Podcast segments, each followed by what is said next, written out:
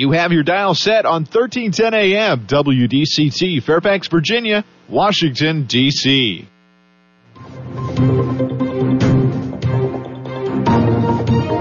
워싱턴과 미국 그리고 세계의 흐름을 짚어보는 라디오 워싱턴의 시사 토크쇼 워싱턴 전망대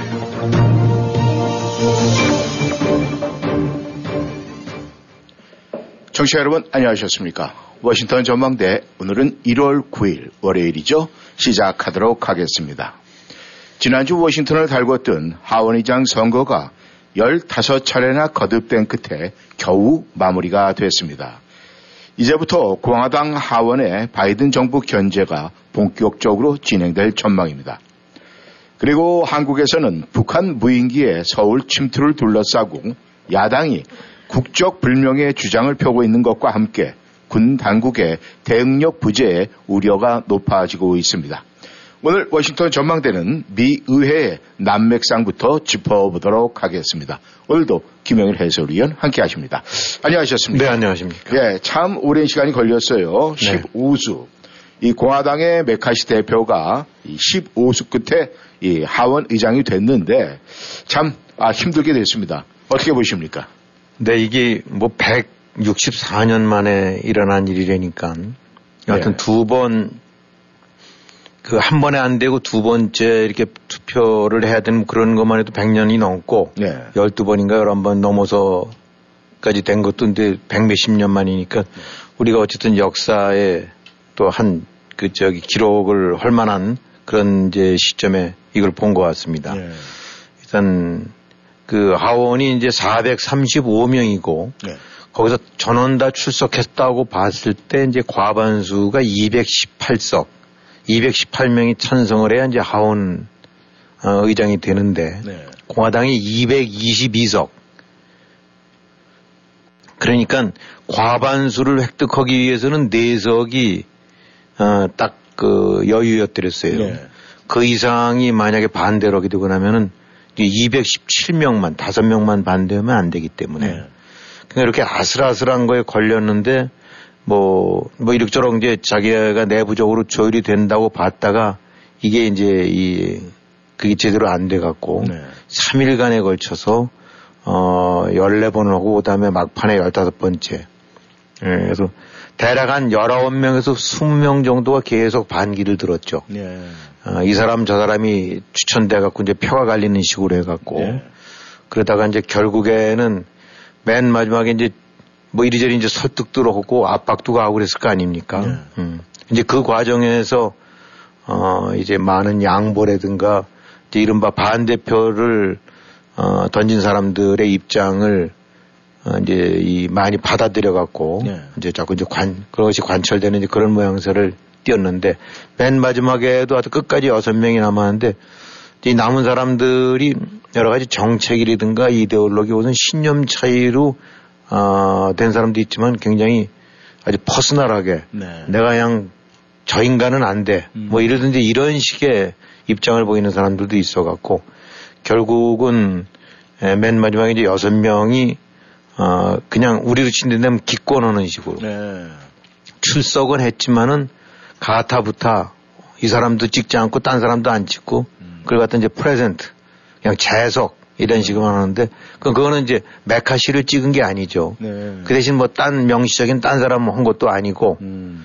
어, 재석 거기도 나면 이제 그런 류의 어떤 그 절차를 통해서 과반수가 내려가게 돼 있어요. 음. 어, 예를 들어서 435명 전원이 참석하게 되면 218이 과반수가 되지만 음. 400명만 참석하면은 표결, 표결하면 201명이면 되는 거 아닙니까? 네. 그렇죠. 이제 그런 그 편법을 쓴 거죠. 음. 이 끝까지 나는 너 못 찍겠다는 사람들도 입장을 살려주되 억지로. 네. 그래서 실질적으로 과반수를 낮춰주는 식으로 해갖고 이제 216석. 음. 그로 해서 어, 겨우 됐죠. 그야말로 어, 3일에 걸쳐서 15번 투표가 있었으니까 음. 어, 그런 뭐 그것도 기록이라면 기록이고 역사면 역사인데 참 일종의 이제 그거는 부끄럽거나 떳떳지 않은 역사죠. 예. 그 의뢰권 이제 의장하면 딱, 여, 그, 과, 과반수 다수당을 차지한 대표가 네. 자기들끼리 조율해 갖고 그냥 요식적으로 해서 요식행위처럼 해 갖고 했었다가 넌 안 돼, 넌 안 되는 것이 이 15번에 걸쳐서 있었던 거니까. 하여튼 그래도 이제 마침내 미국의 제3자, 3인자, 아, 대통령, 부통령 다음에 어, 통치권을 넘겨받을 수 있는 그런 어, 서열이 3위에 해당되는 이제 미국의 하원 의장이 당선이 됐고 네. 이제 선출이 됐고 바로 하원 의장이 선출이 돼야 이제 하원이 기능하기 시작한다니까 음. 이제 모든 것들이 이제 시작이 됐다고 봐야죠. 네. 아, 우리도 뭐, 저희 뭐 속담도 있고 뭐 7.8기, 뭐 8.9기 이렇게 해서 이 한 자로수 도전은 우리가 쉽게 좀 이해를 네. 하겠는데 이 두 자릿수, 이 15전 14기, 14기 13점, 어, 이건 좀 헷갈리는데 말이죠. 그렇죠. 네. 뭐 아무튼, 네. 이 하원 의장이 이제 선출은 됐는데 그렇다면 이제 하원 의장이 선출이 됐다. 물론 이제 메카시 대표가 되긴 됐는데 과연 이 승자로 볼 수 있겠습니까? 아, 뭐 이제 여러 가지 평가를 하긴 하지만 그냥 그야말로 상처뿐인 영광 내지 음. 아주 휴밀레이팅한 아, 치욕스러운 승리 네. 뭐 이런 여러 가지 얘기들도 있죠. 근데 일단 승자는 뭐 어, 결국 이제 이 끝까지 그 버티기 내지 네. 이른바 목리 뭐 이제 이쪽 관점에서는 목리고 저쪽 관점에서는 네. 이제 끝까지 소신을 관찰했던 이런 사람들인데 그 일종의 이제 극우 보수 공화당 내에서도 이제 극우 그룹이라고 보통 하고 이 사람들 성, 성향을 보게 되거나 사실은 트럼프랑 굉장히 가까운 사람들이에요. 네. 어, 그래서 이제 소수 그룹이 아, 이 어떤 식으로든 이제 이 뭉쳐갖고 결국은 머저리티를 공화당 다수를 90%쯤 되는 그 다수를 흔들었던 거죠. 네. 에, 그 과정에서 이제 이 사람들의 요구를 해서 관찰했던 거가 어, 의회 이제 의장에 대한 불신임 표결을 제시할 수 있는데 음. 어, 이제까지 됐던 어떤 협의 협상이 됐던 것이 다섯 명 정도가 발의를 하게 되고 나면은 네. 야 의장 안 되겠다죠 우리 음. 어, 뭐 하는 게 제대로 어, 안 됐대 근데 그것도 이제 더 해갖고 이제 한 명만 네. 발의를 하더라도 불신임 투표로 들어갈 수 있는 음. 그러니까 뭐 굉장히 좀 불안해진 거죠 뭐 그런 일이 얼마나 자주 있을지 모르긴 하지만은. 네. 어, 이른바 구성원 중에 한 명만 손들고 야, 쟤, 저 사람 안 되겠어. 우리 다시 뽑자라고 한다는데 그러면 어차피 절차상 해야 되니까. 음. 음. 반장 뽑아놓고 야, 우리 안 되겠어. 딴 사람 뽑자라고. 이, 이거가 너무 제도적으로 그것이 허용이 됐다면 그 지휘권 내지 어떤 통솔권이 많이 흔들리지 않겠습니까? 네. 그 다음에 이제 특히 이제 무엇보다도 운영이 그 하원에서 법안 심리가 돼서 이제 소관 상임위로 가야 될 걸 결정하는 일종의 첫 번째 관문이라고 해야 될 텐데 네. 그 운영위 쪽에 이제 이 보수 국보수 우 구구 쪽 의원들을 상당수를 이제 그 글로 배치를 하게 돼 있어 갖고 음. 어 이제 그것이 허용이 됐는데 네. 어, 이제 그렇게 된다고 그러면 그 법안 이제 그 입안 과정에서부터 어, 이제 극우 쪽의 입김이 훨씬 더 많이 반영되게 되는, 음. 뭐냐면 머릿수들이 많아지게 되니까.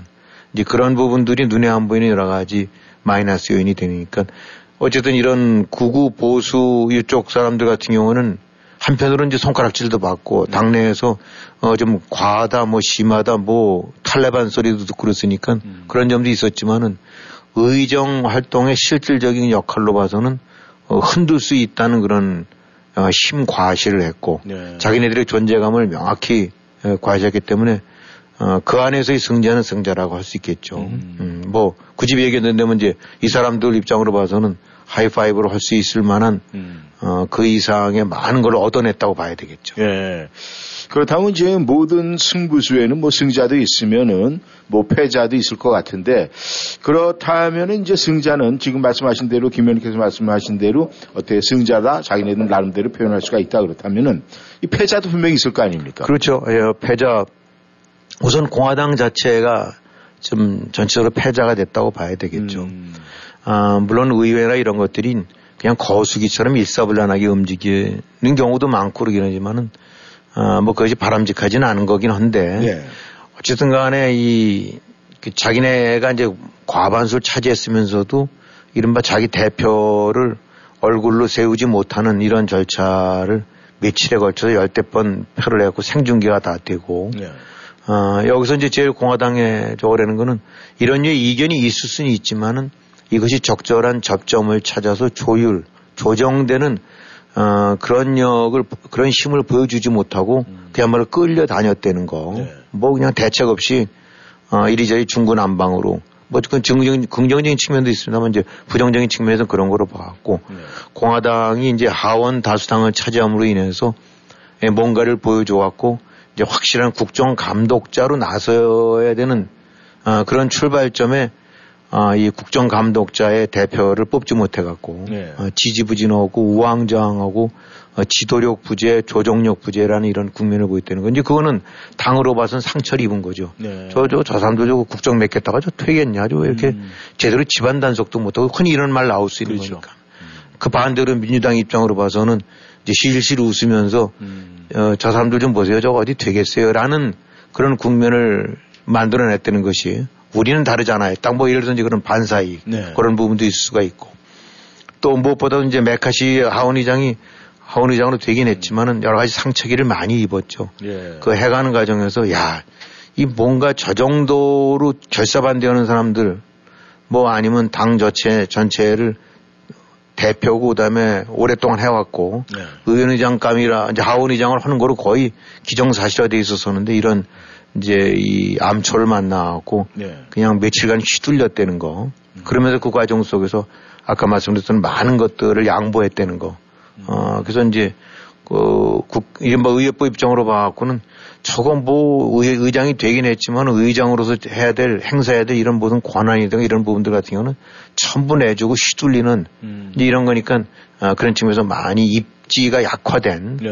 어, 이제 그런 의장으로 됐다는 그런 정치적인 상처 네. 어, 그것도 입었다고 보고 또 이제 맨 마지막에 뭐 트럼프가 이리저리 이제 전환했던 얘기는 있습니다만은 자, 어제 이번 과정에서 이제 트럼프 전 대통령 같은 경우도 네. 어, 일종의 이제 그 loser라고 할 수 있는 부분이 음. 어, 일단 문제 제기는 이제 자기를 주축으로 자기를 지지했던 사람들 중심으로 해서 많이 됐는데, 네. 어, 어, 이게 뭐 자꾸 이제 질질 끄고 그러니까 야, 이제 여기서 그만하고 어떻게 어, 수습해야 되는 거 아니냐고 음. 딜이 이제 뭐 메시지도 보내고 그 저기 저 트위터 같은 데 식으로 네. 했는데 뭐 그게 말빨이 전혀 안 막혔거든요. 음. 그러니까 이제 그런 과정에서 드러난 거는 이제 뭐 트럼프도 옛날 트럼프랑 다르네 뭐. 음. 어, 뭐 이리저리 해서 이제 공화당 특히 하원이들 쪽에는 영향력이 굉장히 강했었더라는데, 네. 어, 그런 부분이 이제 중요한 거는, 어, 이, 이제 공화당 다른 하원들, 의원들 입장에서 트럼프의 말이 그렇게 뭐, 이, 저, 듣지 않아도, 음. 어, 큰 문제가 안 될 것 같다. 음. 라는 생각을 했으니까 거부했을 거 아닙니까? 그렇죠. 바로 네. 그런 분위기를 줬다는 거. 음. 그 전에는 뭐 일종의 정치적 보수니까 후, 후원자 저 대부 모양 쪽에서 이렇게 좀 가는 게 좋겠다는 데면 예터고 했는데 아 이건 뭐 그건 그쪽 얘기고 어 나는 내, 내 입장에서라는 부분들에 어, 고개를 쳐드는 모습을 음. 이제 많은 사람들한테 목격시켰다는 거. 예.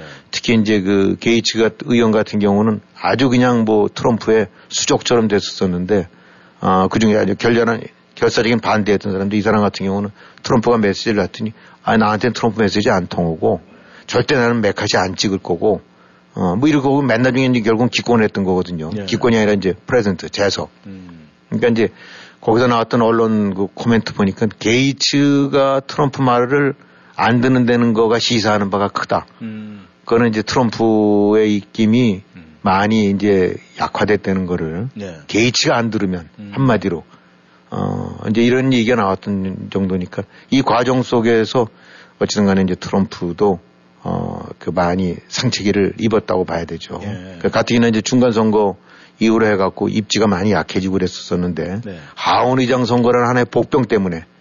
아, 이, 그 과정 속에서 뭔가 탁 계속 스위치를 누르게 되면 일사불란하게 움직이는 이런 모습들을 보여줘야 되는데 그게 아니라 아, 많이 그 힘이 빠져버렸다. 네. 아, 그러니까 전체적으로 loser라고 하는 데는 공화당 자체가 아까 말씀드린 대로 상처를 입었고 예. 또 대표가 해서 이제 결국은 되긴 됐지만 어쨌든 되는 과정 속에서 많은 자기의 약점이라든지 취약점, 예. 어, 허, 약함을 노출시키고 앞으로 당내 장악력이 이렇게 되고 나면은 걸핏하면은 문제 제기를 할 수 있고 음. 그러면 뭐 사실 야 또 반장 새로 또또 뽑아 또 음. 뽑자고 이렇게 하게 되고 나면 사람이라는 게 야 알았어 알았어 그런데 아무래도 자꾸 약화되는 거 아니겠습니까? 예. 어, 조금만 모으게 되거나 하면 뒤 튀어나올 테니까. 음.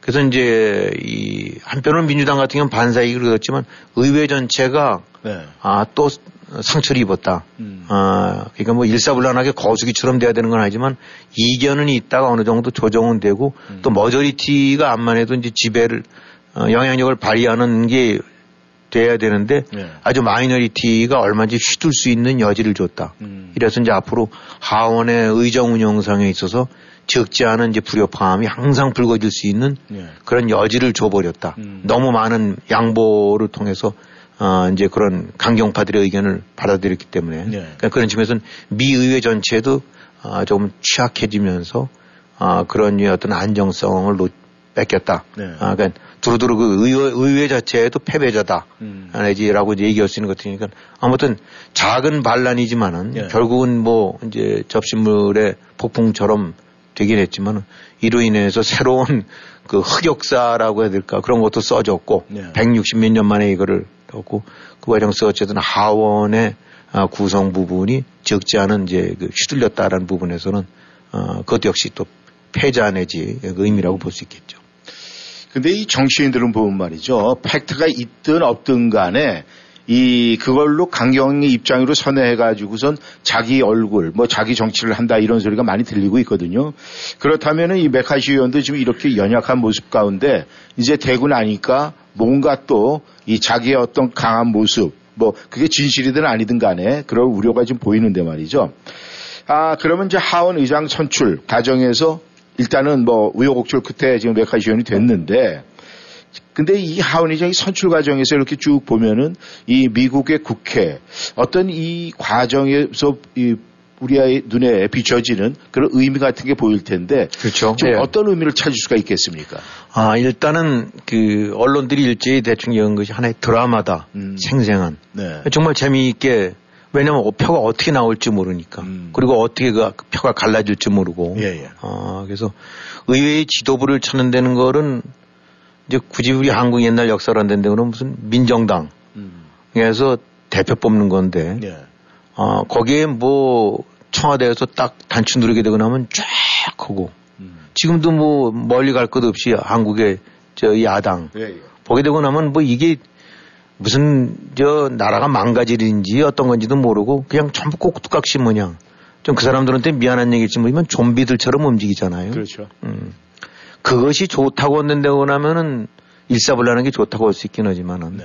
또 이번에 난맥상이 아 저기 뭐 개판이다라고 할 수도 있긴 하지만 어찌 됐든 간에 아니 어느 정당에 100명 200명이 모여 있는 거면은 당연히 이견 내지 그 스펙트럼이 있을 거 아닙니까? 그렇죠. 아, 뭐 이데올로기의 스펙트럼도 있을 수 있고 정책이나 견해에 대한 견해 차이가 있을 수 있는 거면 근데 한국이나 이런 좀 민주 저 야당 같은데 이렇게 보게 되고 나면 특히 그 다음에 이제 뭐 스탈린 치하 음. 뭐저 나치 치하 지금 멀리 갈것 없이 저 북한 김정은 치하 그 다음에 러시아도 마찬가지고 중국 안 그래요 거기 몇천 명이 모여갖고 음. 일제히 거수기 모양 딱 들고 그런 거와는 좀 다른 모습을 보였죠. 음. 아, 한마디로 약간 장터처럼 뭐 목소리 높이고 삿대질하고 어 그냥 우왕좌하는 모습을 보였지만 그것이 또 하나의 어떤 이견, 음. 당내 이견이 그대로 표출될 수 있는 보복 음. 같은 거라든지 이런 거 뭐 부담은 갖겠지만은 예. 제도적으로 그런 거 없이 어디 끌려가서 CIA에 끌려가서 의도 많은 데거나 음. 뭐 우리 친데 되면 남산 끌려가는 그런 것도 없이 네. 어, 위에서는 이렇게 화제는데 어, 그야말로 막뭐 따로 이렇게 노는 그래서 그것은 두 개의 얼굴을 가졌다고 봐야 되겠죠. 그냥 한편으로 봐서는 우왕좌왕했다 하지만 또 한편으로 봐서는 명백하게 하나의 정당이 각각의 의원들 같은 경우는 헌법기관으로서 자기 의견을 표출하고 네. 그다음에 대표 뽑는데 예를 들어서 이제 지금 메카시 해야 되는데 바로 옆자리에 나와갖고 다른 사람 추천할 때 그 추천하는 거 보게 되면 메카시를 그냥 그야말로 떡으로 만들어 버리는 음. 뭐기 좋은 일이라기보다는 아직 이제 조금 있으면 실세가 되고 가장 힘셀 의- 하원 의장이 되긴 하지만 그에 대한 대항할 사람을 추천하는 사람 입장에서 메카시는 안 되겠다 쟤는 음. 이래서 이래서 문제 있고 난 이 사람을 뽑아야 되겠다는 것이 대놓고 옆에서 얘기할 수 있는 어. 그래서 네거티브한 요소도 있지만은 네. 그런 생생한 하여튼 의정의 그, 그 어떤 조율 과정, 음. 이견이 드러낼 수 있고 그것이 제도적으로 허용이 되고 그런 부분에서 정해진 법에서 편법으로 안 하고 음. 그냥 FM대로 나가고 한국 같은 경우는 무슨 뭐 이리저리 사보임인지 뭔지 해서 무소속으로 뺐다 이렇게 해서 하는 거는 장난질들 치는데 음. 그냥 법에 규정된 대로 움직이면서 네. 그거 정석선이 맨 나중에 이제 음. 아, 결국은 합의는 됐지만은 이런 거를 본댄데 그러면 아, 뭐 얼핏 보게 되면 미의회가 왜 저 모양이냐 라고 음. 한대지만은 저런 모습이 러시아의 두마 하우 의회에서 나올 수 있으며 음. 저것이 아, 북한의 아, 어떤 노동당에서 나올 수 있으며 지금 저 중국의 공산당에서 나올 수 있는 모습인가. 예. 그런데 한국의 민주당 같은 경우 보게 되고 나면 고다히 저 모습이거든요. 예. 아, 뭐 다를 게 없잖아요. 좀비들처럼. 그래서 하여튼 속된 말로 얼핏 보면은 미국이 여러 측면에서 약간 개판인 듯 보이지만은 음. 그래도 그런 것들이 표출이 되는 것이 허용이 되고 예. 조율이 되고 진통 그때 다시 또 그남들의 해결책을 찾아가서 음. 어, 법과 제도에 의해서 운영된다는 어, 이런 것들을 보게 된다면 어, 당사자들은 속이 탔을지 모르지만 네. 어, 그런 걸 지켜보는 사람들은 어, 정말 재밌고 아주 흥미진진한 아, 살아있는 의정 현장이다. 음. 아, 그래서 네거티브한 요소도 보여주긴 했지만 참 미국 정치가 저러해서 어, 그 나름대로 하나의 큰 귀감이 될 수 있겠구나. 어, 그런 것도 많이 보고 배우게 된 거. 네. 그런 계기 아니었나 싶어요.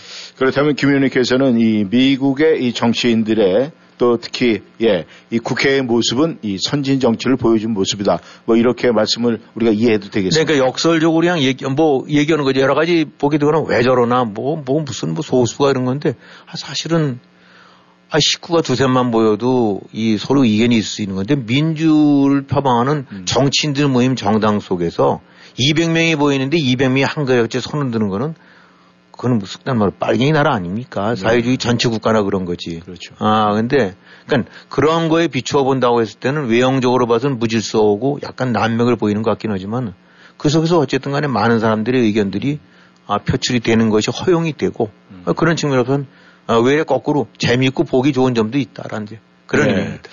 아, 미국 정치보다 또 한국으로 눈 돌리면 머리가 아픈 이유가 분명히 그렇죠. 있는 것 같습니다. 네, 청취자 여러분께서는 워싱턴 전망대 함께 하고 계십니다. 전하는 말씀 듣고 다시 돌아오겠습니다.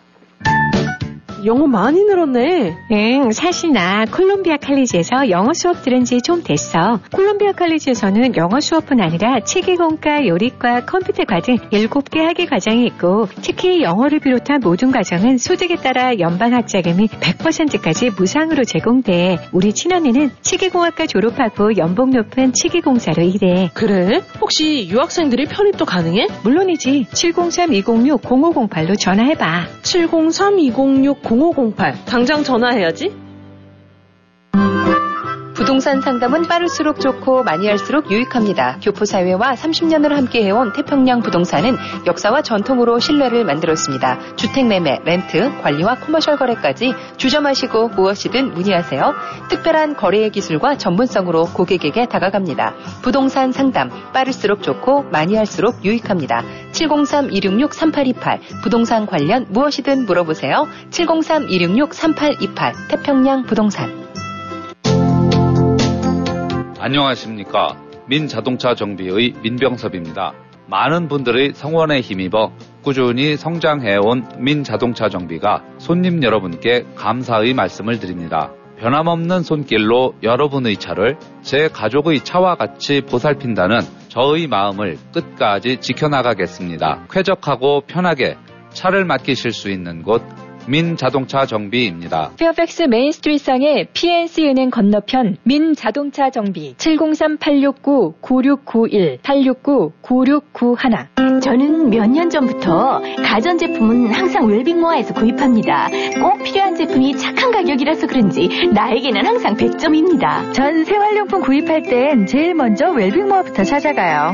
꼼꼼한 주부의 마음을 제일 잘하는 것 같아서요. 전 건강식품에서 건강기구까지 건강제품 제품도 역시 웰빙모아라고 생각합니다. 일단 없는 것이 없으니까요. 웰빙모아가 짱입니다. 더욱 가까이에서 고객 한분한 분을 섬기겠습니다. 꼼꼼한 주부의 마음으로 웰빙모아 애난데일점 703-256-5500 센터빌점 703-830-7755 착한 가격 주부의 마음 웰빙모아 가족과 즐거움을 나누는 시간이 다시 돌아왔습니다. 그리고 최신 COVID 백신을 접종할 때가 됐습니다. 요즘처럼 추운 날씨에 자주 밀접한 실내 연말 모임을 한다면 특히 주의하셔야 합니다. 최신 백신은 중증 질환, 입원, 그리고 심각한 COVID 후유증을 예방합니다. vaccines.gov에서 최신 백신을 알아보세요.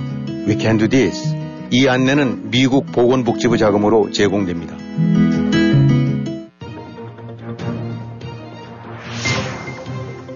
여러분은 지금 라디오 워싱턴 그리고 미주경제신문 대표인 김용일 해설위원과 라디오 워싱턴 콘텐츠 본부장 이구순이 진행하는 워싱턴 전망대를 함께하고 있습니다.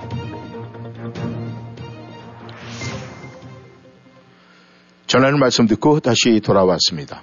워싱턴 전망대는 희망으로 뛰어넘다. 토끼의 해 2023년 여러분의 희망찾기를 함께 뛰겠습니다. 희망을 설계하는 전문가들의 은행 뱅크 오브 호프가 후원합니다. 네. 아, 푸틴. 아, 푸틴이 지금 뭐 잠잠히 소리 없이 있다가 이 우크라이나 전쟁을 잠시 휴전한다 이렇게 얘기를 했습니다. 그렇죠. 예. 그런데 그거 이유가 분명히 있을 것 같은데 어떻습니까? 네, 뭐, 저, 그, 그리스, 어, 저기, 이제, 러시아 정교회. 네. 예, 뭐, 그쪽의 성탄절이, 이런 게 좀 다른가 봐요. 예, 예. 이제 1월 달에, 예, 이렇게 해서.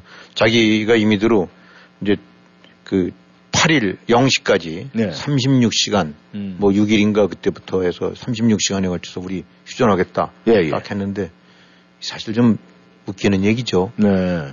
뭐 멋대로 전쟁 선포해서 밀고 남이 나라 밀고 들어오고 또 그러다가 아 내가 좀 잠시 저 정전 뭐 이런 게 웃기는 얘기인데 당연히 뭐 우크라이나 쪽에서는 코방귀도 안 꼈고 네. 근데 이제 어 그래서 뭐 격렬하게는 아니지만은 뭐 휴전이 있는 것이 별로 의미가 없을 정도로 이제 이리저리 공방전이 있었던 것 같아요. 네. 아, 특히 이제 그, 그 바하무트 지역인가 그쪽에서는 그 이른바 이제 와그너 그룹 그 죄수들 중심으로 용병 이끌고 있는 예, 예. 음, 이제 그쪽에서 계속 어, 공격을 허구를 해갖고 뭐 별로 이제 휴전이라는 것이 의미가 없어져 버렸는데 네. 어, 뭐 별것도 아니었긴 했지만은 맨 처음에 이제 휴전한다니까 사람들이 큰 의미를 뒀다가 뭐 푸틴이 일방적으로 했던 거고 음. 어, 또 그것이 크게 의미를 둘 만한 어떤 변화가 있었기 때문이 아니라 네. 뭐 이런 거를 여기서 이제 무시를 하고 뭐 서방 측에서도 어, 그로 인해서 어, 우크라이나 쪽에다가 뭐 압박을 간다거나 그런 거 없이 그냥 곧장 우크라이나는 노후를 해버린 거고. 네. 음.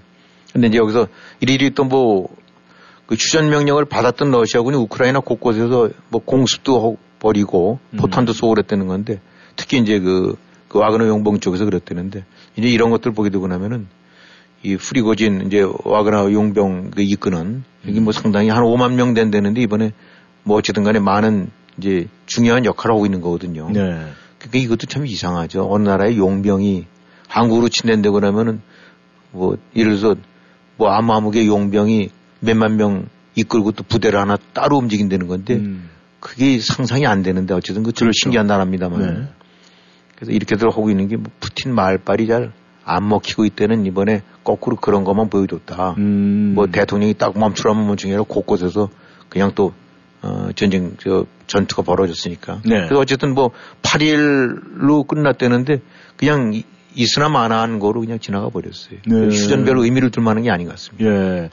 근데 이, 이 푸틴이 말이죠. 이 KGB의 정보수장이었고 이 권모술수에 굉장히 이제 능한 사람이다 이렇게 평가를 내리고 있는데 그렇다면 이 푸틴이 휴전을 하겠다 이랬을 땐 나름대로 그 제안할 때 속내는 분명히 있었을 것 그렇겠죠. 같습니다. 예, 뭐 그렇게 해서 지금 못 가라고도 했는데 일단 우크라이나 쪽에서는 좀 뭐 시간 좀 벌고 뭐 이런 식으로 하자는 거지 그 시간 동안에 네. 특히 이제 뭐 보, 여러, 여러 가지 저 보급이나 이런 부분들이 두드려 맞으니까 네. 그 시간에 반입하고 뭐 그런 게 아니냐라고 해서 어쨌든 간에 별 의미 없이 된, 저, 이제 끝나버렸는데 네. 지금 휴전 제한 같은 경우가 말이 나오고는 있어요. 음. 아, 러시아 쪽에서 뭐 우크라이나가 지금 버티고 있지 우리는 항상 열려 있다라고 하는데 네. 이제 이게 아, 이 휴전 제한의 내막이 보게 되고 나면은 꼭 한국식이라는 거죠. 음.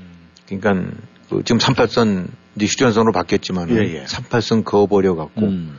그러니까 이건 뭐냐면은 4개 주 어 뭐 루안 저기 도네츠크 루안스크 쪽에다가 이제 헤르손 뭐 자포리자 이렇게 해 갖고 네. 어 4개 주니까 한국으로 친다면 4개 도를 음. 점령해서 이거 우리 땅 해놓고 요걸 중심으로 해서 그래서 지금 러시아의 휴전 속내라는 건 항상 지네들이 점령지라고 선포한 지역을 인정하는 의미 내 범위 내에서 어, 여기서 저 싸움을 끝내자라는 건데 네. 이게 말이 안 되는 얘기고 그렇게 되면서 항상 하는 얘기는 이 지역에 있는 주민들은 어, 러시아 쪽과 적어도 뭐 가깝다 내지 네. 러시아 쪽에 뿌리를 두고 있다 뭐 이런 얘기를 하는 거니까 고스란히 한국식 38선을 만들겠다는 거랑 좀 똑같은 의도라는 거죠. 네. 근데 이제 우리도 봤지만은 그런 식으로 분단을 시켜놓고 나면 그러니까 우크라이나도 이제 분단시키자는 얘기예요. 네. 아, 그러니까 이 궁극적으로는 지금 전쟁을 끝내거나 원상회복을 할 용, 앞으로 몰리면 어떻게 될지 모르지만은 그럴 생각은 없이 기존의 점령지를 크림반도는 더 말할 것도 없고, 네. 어, 뭐, 이 동부 지역에서 더 확장을 해갖고, 어, 이 점령 지역을 기정사실화해서 러시아 영토로 편입하는 걸 전제로 하겠다는 거니까, 네. 이거야말로 생, 그야말로 도둑놈 심보죠. 음, 그러니까 휴전 제한이라는 거는 진정성이라든가 뭐 이런 거는 없는 것 같고, 네. 어, 시간 벌고 자기들 재정비를 내려면 그런 거. 그 다음에 대외적인 어떤 그 여론전, 예. 아, 뭐 이런 것들로 해서 포커스를 맞추고 있는 거지. 어, 진짜 진지하게 후- 점령지에서 나간다거나 음. 뭔가 우크라이나 그런 입장 같은 거를 같이 고려해서 하겠다는 그런 건 없이 완전히 프로파간다 차원 정도들로 평가를 하고 있는 것 같습니다. 네. 이 지금 이런 지금 말씀하신 그런 모습을 보면은 아, 예전에 저희 대한민국도 사실 이 구소련과 미국이 이 38선을 만들어 놔가지고 그렇죠. 자기들 나름대로 실속은 다 차렸는데 그렇다면 미국에서도 이번 우크라이나 푸틴이 얘기하는 그런 제안에 대해서 솔깃할 수도 있지 않을까 그런 생각이 드는데 아무튼 좀 더 그 추이는 지금 지켜봐야 될 것 같은 생각이 듭니다. 그런데 지금 38선이 생기고 나서 저희 대한민국에도 이제 비무장지대라는 게 생겼잖아요. 그렇죠. DMZ. 예. 근데 거기가 사실은 온갖 전체가 다이 지뢰밭이에요. 그렇죠. 예. 그래서 많은 사고도 많이 나고 그러는데 지금 우크라이나도 온통 이 지뢰밭으로 변했다는 이런 뉴스가 계속 나오고 있습니다. 네, 그런 것 같습니다. 그러니까 뭐 당연히 이제 전장이 되고 나면은 아, 서로 간에 공수를 하는 과정에서 특히 방어 쪽 과정에서도 그렇고 네. 이제 지뢰를 뿌릴 거 아닙니까? 대인 지뢰도 뿌릴 거고 대전차 지뢰도 뿌릴 거고 지금 뭐 워낙 여러 형태의 지뢰들이 있으니까 네. 그래서 이제 우크라이나 쪽에서 밝히는 거 보게 되고 나면은 아, 25만 평방 킬로미터 규모라고 하니까 한반도가 22만 평방 킬로미터쯤 되거든요. 네. 어, 그러니까 영국이 한 24만 평방 킬로미터 된대. 네. 그러니까 한 영국만한 땅이 이제 온통 지금 다 지뢰밭으로 변해버렸다. 음. 라고 하니까 이건 참 큰 문제죠. 예, 맞습니다. 아, 이, 우리 뭐, 아까 휴전선 말씀하셨지만, 그런데 보게 되면 빗물 좀 쓸려 나가게 되고 나면은, 예. 그냥 그 유실됐던 지뢰가 다시 네. 해서 사람들 다치고, 예, 예. 특히 이제 이게 논밭 같은 경우 일구 그럴 때 그 과정 속에서 많이 계속 터지는 거 아닙니까? 네. 그러니까 이게 뭐 어떤 지뢰 제거를 하긴 한대지만 물론 이제 종전이 되고 하게 되고 나면 할 수는 있겠지만 그 수백만 불, 수백만 발 같은 것이 깔려 있는 거를 예. 앞으로 그것이 제거되는 과정에서 끊임없이 많은 사상자가 날 거고 예, 맞습니다. 또 특히 이제 농업이나 이런 쪽 부분에서도 큰 부담이 되겠죠. 네. 예, 그러니까 지금 러시아가 아, 뭐 작년 가을 이후만 해- 하더라도 네. 한 20여 차례 이상 공습에 드론 공격 이런 것들이 해서 전력 인프라 같은 경우 지금 한 50% 정도는 망가졌다고 하는데 한마디로 네. 지금 우크라이나의 피해는 아, 국가 에너지 기관망이 완전히 망가져 갖고 음. 수많은 사람들이 그 그냥 깜깜한 지금 겨울 속에서 하고 있고 네. 어젠가도 그렇게 영상 그 키우 영상을 이렇게 한 거 봤더니 어, 그냥 깜깜해요. 길만 차들이 지나다니는데 네. 길가만 이렇게 되지 아파트든 뭐든 거기 뭐 저기 주택도 있을 거고 사무실도 있을 때 그냥 아주 칠흑같이 깜깜합니다. 전기가 수도가 아, 전체는 아닐지 모르지만 그 지역에 보니까 그냥 완전히 깜깜하더라고요. 네. 이런 정도로 피해가 크고 그 다음에 지금 말씀드린 대로 지뢰가 한 뭐 한반도 두 배, 한반도가 지금의 대한민국, 예, 예. 한국에 지금 2.5배쯤 될 만한 지역이 다 지뢰밭으로 변했으니까 아, 이로 인한 그 피해, 그 다음에 이제 여러 가지 산업시설, 뭐 주거시설 다 네. 깨져갖고 지금 최소한도 피해가 한 7천억 달러 정도까지 로 추산이 된다니까 네.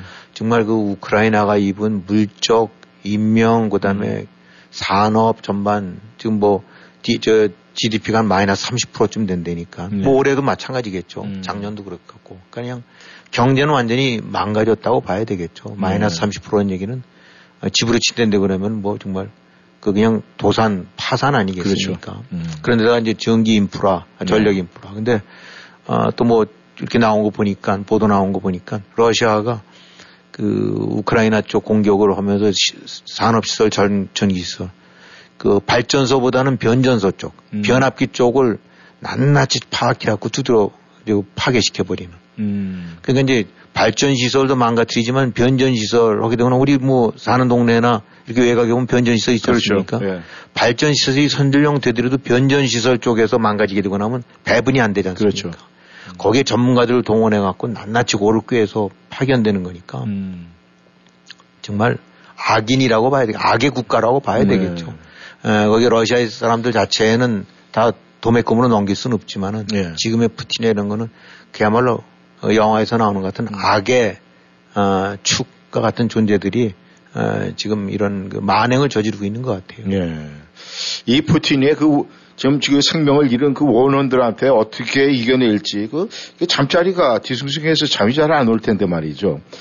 이 우크라이나 전쟁, 아 우리는 그래도 이제 우크라이나 전쟁이 우리 서방 쪽에서 봤을 때는 우크라이나에서 승리로 좀 마무리가 됐으면 좋겠다 이런 생각을 하는데 현재 예상되는 이 전망은 어떻습니까? 네, 뭐 전망은 이제 항상 가변적이죠. 그리고 뭐 하지만 근데 종합적으로 좀 이제 또 지금 as is 어, 기- 관점에서 본다고 한다고 그러면 어, 대체적으로 그래도 나- 우크라이나 쪽이 나쁘진 않아요. 아, 그래요? 네, 네. 그러니까 물론 관건이 이제 얼마만큼 서방 측이 미국을 중심으로 서방 측이 계속 지원을 해주느냐, 음. 뒤에 서주느냐가 이제 관건이고 네. 마냥 길어질 때는 역시 또 피로가 오기 때문에 네. 우크라이나도 수- 뭐 한계가 있겠지만은 또 러시아 자체가 지금 안고 있는 여러 가지 자체 내 내부 붕괴 이견 그다음에 조달 이런 문제들도 있기 때문에 네. 전체적으로 판세를 보게 된다면 우크라이나 쪽이 크게 불리하지는 않은 거로도 이제 보는 것이 여전히 중론인 것 같아요. 네. 그래서 이제 특히 뭐 전문가들이 얘기하는 거는 러시아 쪽이 패배가 만약에 분명해지기도 하면 러시아에 큰 변화가 있을 수가 있다. 예, 단순히 푸틴이 쫓겨나는 걸 넘어서 러시아 제국이 또 다른 분열이 될 수도 있다. 왜냐하면 장악력이 뚝 떨어지게 되고 나면은 어, 그 과정 속에서 러시아 연방이 다시금 또 그전에 소, 소련 소비에트가 해체될 수 있듯이 네. 그런 여지도 있다. 음. 아 근데 지금 그 러시아 주변에 보게 되면 이른바 탄자 들어가는 그 중앙아시아 쪽 예, 예. 국가들 많이 있지 예, 예. 않습니까? 그다음에 이제 우리는 자세히 모르긴 하지만 일종의 소수민족 내지 자치주 같은 그런저런 이렇게 다양한 형태의 세력들이 하나의 연방을 구성하고 있는 것 같아요. 네. 그 속에는 이제 체첸 같은 것도 들어있을 수가 있고. 아, 근데 이제 이런 데들이 러시아가 중심축에서 놓, 밀려나가게 되고 나면은 네. 이제 원심력들이 작용해갖고 뚝뚝 떨어져 나가는 거죠. 음. 그런 과정에서 그래서 일종의 또 다른 러시아의 해체가 올 수도 있다. 네. 그러니까 러시아 입장으로 봐서는 어, 이번에 전쟁의 승패에 따라서 어떻게 되면 또 다른 2차 분열이 일어날 수 있는 음. 그런 위기감을 갖고 있는 거라고 볼 수도 있겠고 예. 어떻게 보면 그렇게 돼서 이 정의가 아, 살아있다는 걸 좀 보여줬으면 하는데 음. 이제 또 한편으로 봐서는 우크라이나도 마냥 갈 수는 없죠. 이게 자체 조달해서 싸우는 것이 아니라 네. 남의 도움을 필요로 하는 거니까.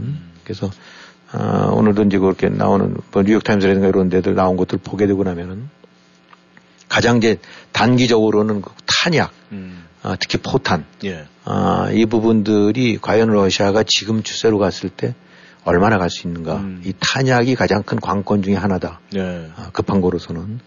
근데 이제 러시아 같은 경우 개전 초기보다 지금 포탄 사용량이 아, 최소한 3분의 1로 줄었다. 네. 음, 그만큼 이제 에, 그야말로 이제 재고가 아, 떨어지고 있다는 얘기고. 음. 그래서 이제 이 전문가들 진단으로 봐서는 아, 앞으로 few 그러니까 몇 개월 정도 이상쯤 지나게 되면 못 버틸 거다. 네. 내지 현저하게 완전히 포탄이 이제 고갈될 거다라는 얘기들을 해요. 네. 그다음에 이제 우크라이나 쪽도 마찬가지죠. 얼마만큼 서방 저 지원이 계속 갈 수 있느냐 음. 이런 데 관건인데 결국은 탄약과 같은 그런 군 이제 이 전쟁 물자의 보급 음. 조달 부분들이 가장 큰 관건이 될 수 있고 이 부분들이 만약에 원활하게 된다면 병력이나 이런 측면으로 봐서도 지금 분명히 우크라이나가 밀리는 게 아니니까 음. 여러 가지 산업이나 기반은 형편없어졌지만은 그래도 또그 국민들의 어떤 애국심도 있고 그래갖고 음. 그래서 그런 측면으로 본다는데 그러면 아, 우크라이나가 진다라는 증 결국 밀릴 거다라는 전망보다는 예. 러시아가 코너에 갈 거고 궁극적으로는 경우에 따라서는 러시아가 크게 망가질 수도 있다라는 진단들이 나오는 거 보니까 예. 하여튼 그나마 그건 좀 다행이긴 한데 예. 항상 대전제는 우크라이나가 서방 측으로부터의 지원이 계속 된다는 전제 네. 아, 이런 것들이 붙으니까 이 부분은 또 약간 미묘한 거 아닙니까? 그렇죠. 얼마인지 이제 아, 이 동맹국들 사이에서도 입장이 달라질 수 있는 거니까. 음. 그래서 그런 가변적인 요소는 있긴 하지만 전체적으로 봐서는 아, 지금으로 봐서는 우크라이나가 결코 밀리진 않는다라는 네. 전망이 여전히 우세한 것 같습니다. 네.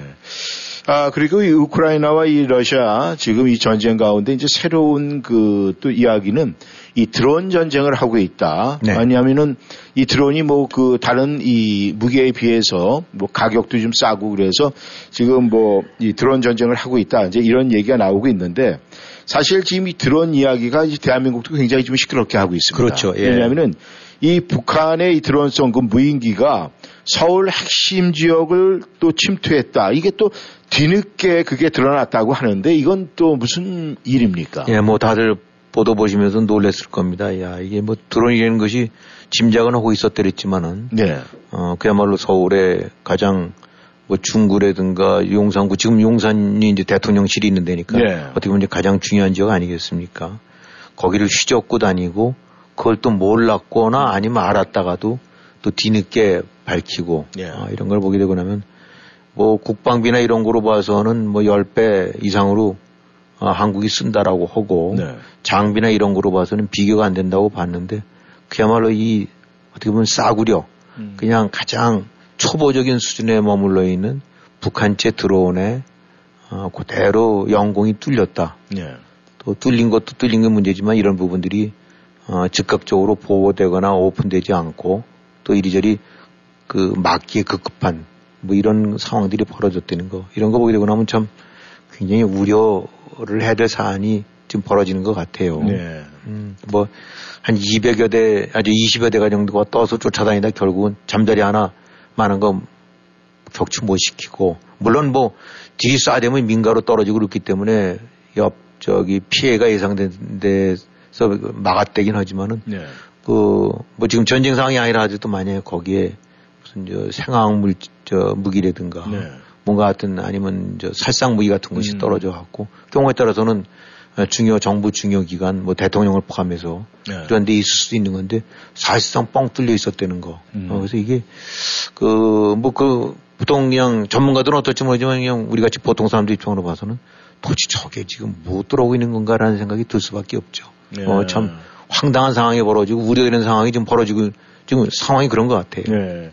그, 이 북한 무인기 보니까 그 학생들이 옛날에 학교 다닐 때 만드는 이 글라이더 그런 수준의 이 엔진만 지금 다른 것 같은데, 진짜 그런 거에 뚫렸다는 것 자체가, 그리고 또 그걸 격추 못 시켰다는 자체가 참, 아, 어떻게 한심하다 이런 생각이 들긴 하는데 말이죠. 아무튼 이게 이런 사태가 벌어졌어요. 그렇다면 분명히 누군가가 책임을 져야 되지 않습니까? 그렇죠. 어, 뭐, 어, 뭐, 당연히 이제 지금의 이제 군 담, 담당자, 그, 그걸 맡고 있는, 네. 어, 이제 그런 내 쪽에서 이제 일차적으로들 그걸 저걸 해야 될, 책- 책임져야 될 일들인데. 근데 여기서 이제 중요한 거는 뭐, 아, 그와 연관돼서 뭐 이를테면 이제 육군 그 지역을 책임지고 있는 군단, 네. 그 다음에 저 지작상관, 지역, 저기 지상작전사령부 예. 또 관여가 돼 있고 또 수도방위를 맡은 수도방위 사령부도 네. 관여가 돼 있고 공군도 역시 또 작전사령부가요. 음. 이제 다들 그 그거에 대한 그 저 관여를 관여할 수 있는 관여될 만한 예. 그런 부대들 아닙니까? 음. 음, 이제 하나하나의 실무 차원에서 본다고 나면. 근데 여기서들 보게 되고 나면 나타난 그 난맥상이 네. 보고도 제때 안 했고 보고 온 것이 또 공유도 안 되고 음. 그러니까 뭐 한 시간 뒤에 알았다든가 뒤늦게 합참에 보고 온다든가 그런 류의 상황들. 음. 총체적 이렇게 보게 되고 나면은 아, 딱 아, 물론 스텔스기라 이런 식으로 된다고 하면 눈에 안 보이니까 왔다 갔는지도 모를 수도 있긴 하지만 예, 예. 이거는 탐지가 되는 과정도 문제고 탐지돼서 그 다음에 그거를 보고 오고 대응 체계에 들어가서 예. 대응 어떤 그 지시를 내려는 이런 것들 음. 어 이른바 이제 그, 그, 두루미라는 뭐 이것이 이제 군대 그쪽에서 쓰는 건가 본데, 두루미가 발령되고 나면 이제 이른바 비상이 탁 돼서, 야, 뭐가 떴다. 음. 어, 추적하고, 그 다음에 그거를 위에는 보고 오고, 그 다음에 격추시켜라. 뭐 어떻게 뭐 이런 것들에 책 있게 움직여야 되는 거 아닙니까? 네. 그 부분이 완전히 망가져 갖고, 어, 이른바 두루미 발령도 한 시간 반이 넘어서야 났다는 거. 네. 그러니까 뭐가 떴습니다. 격추해라. 뭐 이제 이런 류의 발령이 한 시간 반에 났다는 것 자체가 그한 시간 반 동안 어떤 상황이 벌어질지도 모르는 건데 이런 것들이 바로 참 큰 문제라는 거죠. 네. 그러니까 적발 체계도 아, 탐지 체계도 문제지만은 탐지된 이후에 그다음에 대응 체계가 이게 뭐 당나라 군대 아니냐라는 소리가 나올 정도로 네. 어 그러니까 총체적으로는 아, 전체적으로는 일단은 군 해당 군 어, 책임져야 될 일이고 그다음에 보게 되고 나면 당연히 이제 그를 총괄적인 책임은 정부가 지는 거 아닙니까? 음. 물론 이제 그 과정 속에서 어, 이렇게 개판이 돼 있는 거라든지 문제가 돼 있는 것들 보면 하루 아침은 안 되고 또 많이 누적이 돼 있는 거여서 전임 정권도 당연히 책임을 져야 될 일이지만은 네. 어, 그 전임 정권이 면할 수는 없긴 하지만 그래도 새 정부를 맡았다는 데면 네. 가장 일차적으로 그냥 그런 책임은 정부가 져야 되죠. 근데 지금도 이제 말씀을 쭉 어, 김 의원님께서 하셨지만 이 군대의 경비 또 군대의 어떤 뭐 여러 가지 강화적인 이런 게 이 하루아침에 이루어지는 게 그렇겠죠. 아니고 예. 계속 이제 누적되는 건데 이렇게 허술하게 된 건 이게 오랜 시간 동안 이게 누적돼서 그런 거 아니겠습니까? 그렇죠. 언제, 언제부터 이렇게 된 것 같습니까? 근데 뭐딱 언제라기보다는 기본적으로 지난 정권 때 보게 되고 나면 예. 아, 물론 여기서 구분합니다. 이 모든 책임은 현 정권이 져야 됩니다. 네. 그건 뭐 정부를 인수 맡고 나면은 네. 바로 그, 그 다음 날부터라도 책임을 져야 될 거는 정부가 져야 되는 거니까 더 말할 나위가 없는데 네, 예. 단지 지금 말씀하신 대로 연원을 따져본다는데 그러면 지난 5년간 문재인 정권 때 그게 군대가 아니었잖아요. 네. 군이 군이 아니었고 그야말로 홍길동 군대인지 당나라 군대인지 네. 아, 뭐 훈련 안 하죠. 북한과 관련해 갖고 일체 뭐 미국이랑 화재는 것도 다 실전 훈련 연습 같은 거 다 안 하죠. 네. 그 다음에 국방부 백서에는 주적이 누군지 뭔지 흐트려 놨죠.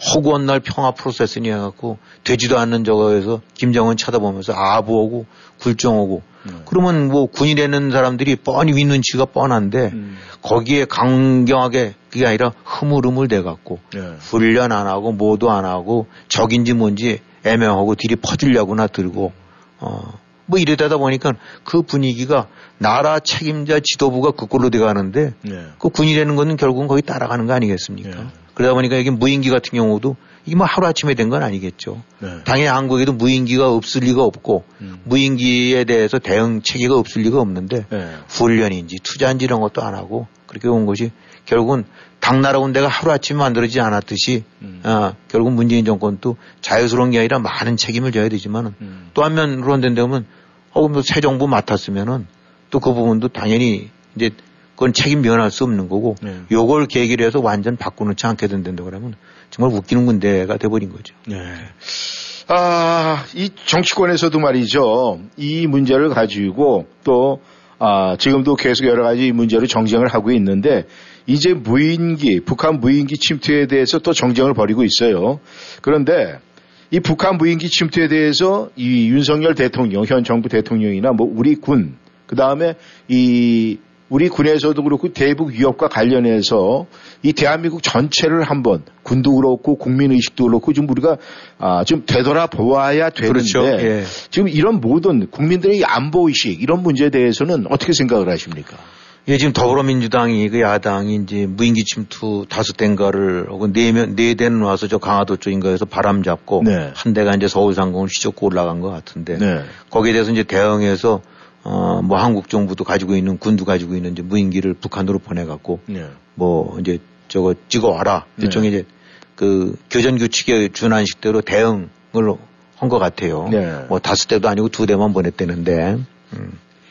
근데 이제 이걸 갖고 민주당 더불어민주당 쪽에서는 이 북한 쪽에 무인기를 보낸 게 이것이 정전협정 위반이 아니냐라고 지적을 했다는데 음. 어, 참 기가 막힌 일이죠. 네.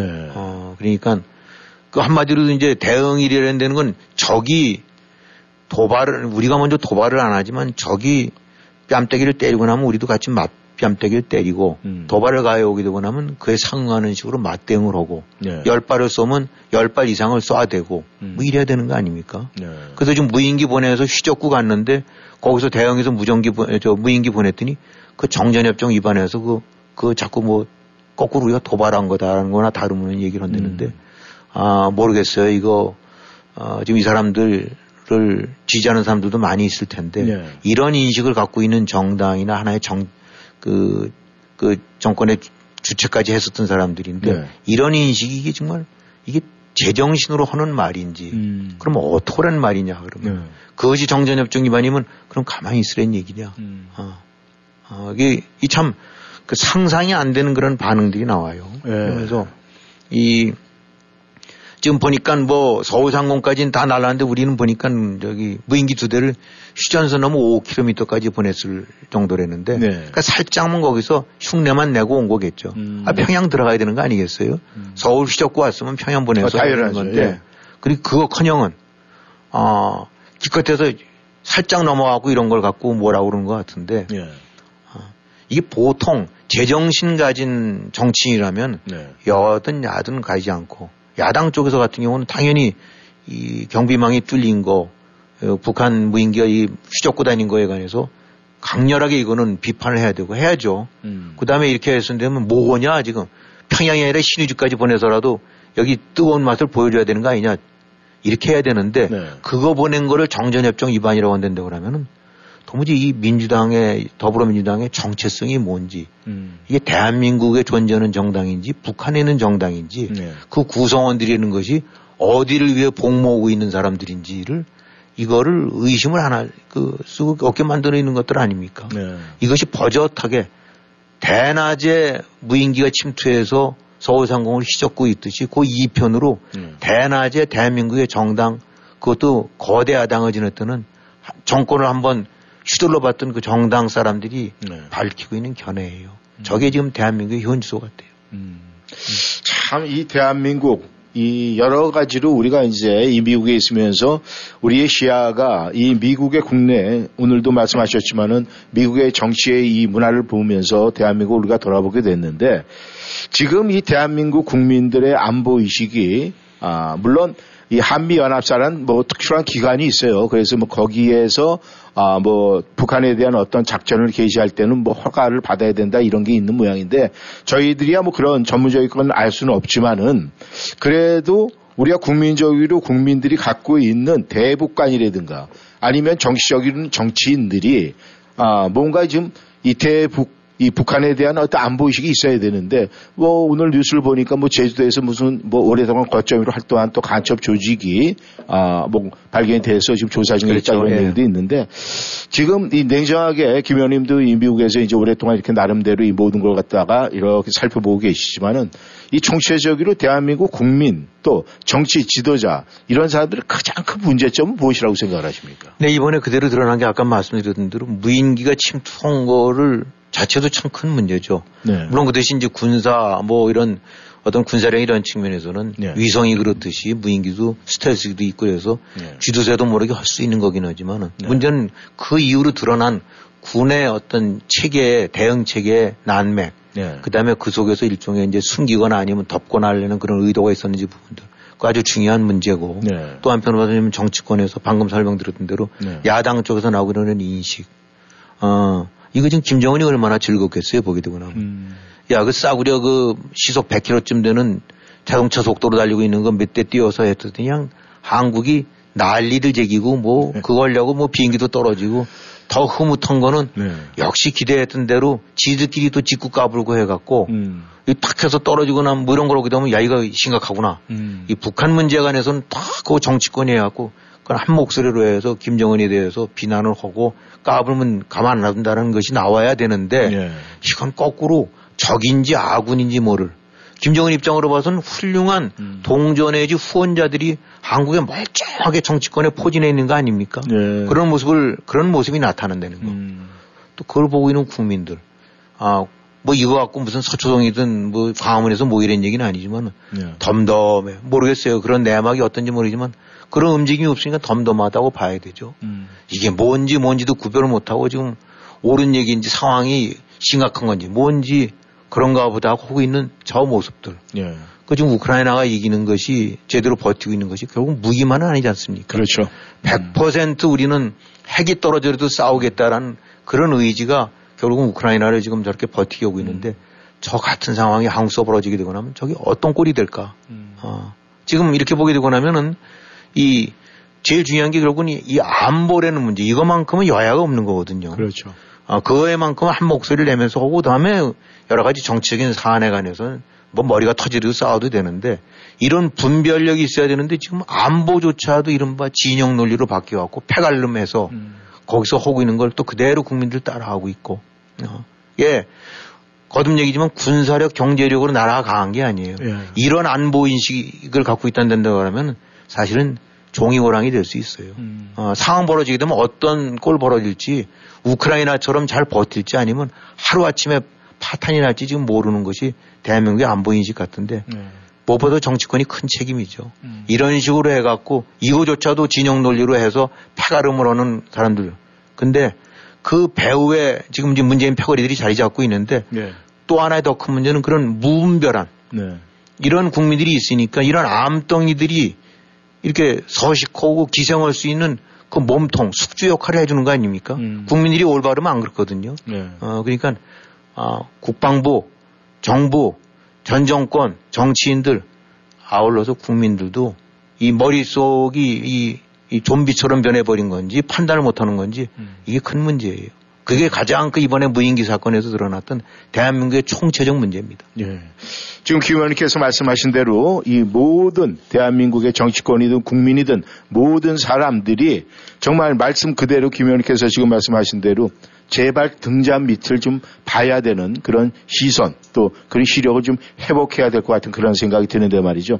아무튼 이 등잔 밑이 어두우면 우리가 아무것도 못하지 않습니까? 근데 이 등잔 정도라면 불만 뒤는데 네. 지금 이거는 안보를 두고 하는 문제 아닙니까? 예. 아, 거듭 말씀이지만은 안보에 관해서는 그래도 이게 나라가 살고 죽는 건데 네. 그것에 관해서만큼은 그 공통된 위기의식 내지 대처를 해야 되죠. 이거조차도 동서로 갈리고 뭐 세대로 갈리고 이건 그런 문제가 아니지 않습니까? 그렇죠. 아, 그런 측면으로 봐갖고 진짜 걱정이 되는 거예요. 예. 우크라이나 같은 사태, 제 그런 사태가 한반도에서 벌어질 수 있는 건데, 음. 아, 지금 버텨낼 수 있을까? 저런 사고방식이나 정신자세로. 예. 아, 대한민국을 살려주세요라고 얘기를 하고 싶은데 어디다 얘기를 해야 될지 모르겠습니다. 워싱턴 전망대 오늘도 함께 해주셔서 너무 감사드리고요. 기원님 수고하셨습니다. 네, 수고하셨습니다. 네, 저희 여러분 다음 시간에 다시 만나겠습니다. 감사합니다. 안녕히 계십시오.